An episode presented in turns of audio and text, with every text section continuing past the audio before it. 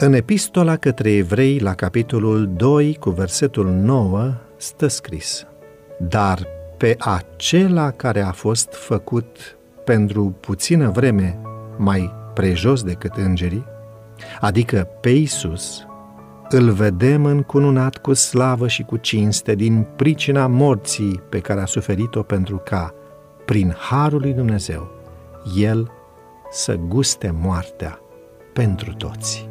În aceste vremuri periculoase, când este populară în lume o formă de evlavie și când este la modă mărturisirea creștină, numai câțiva vor discerne calea cea vie a renunțării de sine și a purtării crucii. Vegheați și rugați-vă. Este sfatul celui care a suportat ispita în locul nostru. Hristos cunoaște pericolul, pentru că El s-a confruntat cu vrășmașul nostru puternic. El știe că dușmanul este pe urmele celor care se străduiesc să trăiască în neprihănire.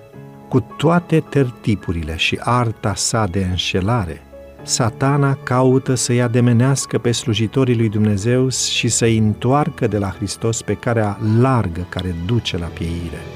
El ne supraveghează plecarea și venirea și nevăzut.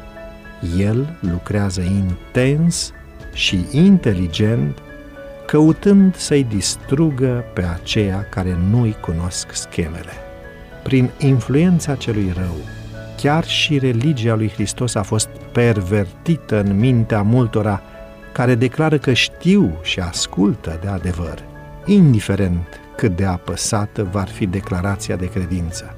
Veți trece testul doar dacă sunteți împlinitori ai cuvântului lui Dumnezeu.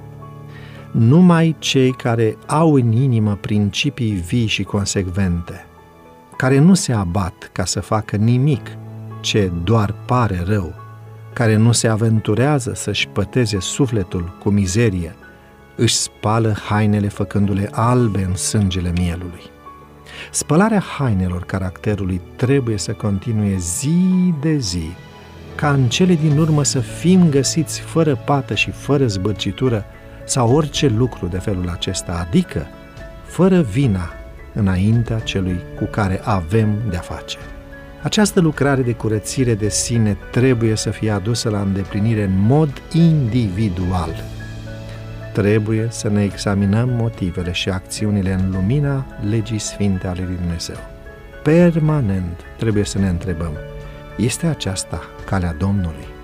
Fiecare căutător sincer și serios va primi răspuns de la Domnul cererile rugătorilor onești vor fi auzite întotdeauna de autorul salvării noastre. El a promis, pe cei umili îi va conduce la judecată și pe cei umili îi va învăța calea sa. Îngerii lui Dumnezeu sunt atenți să vadă dezvoltarea caracterului nostru. Ei cântăresc valoarea morală și poate că Marea Zi a lui Dumnezeu va arăta faptul că am fost cântăriți și nu am fost găsiți cu lipsă.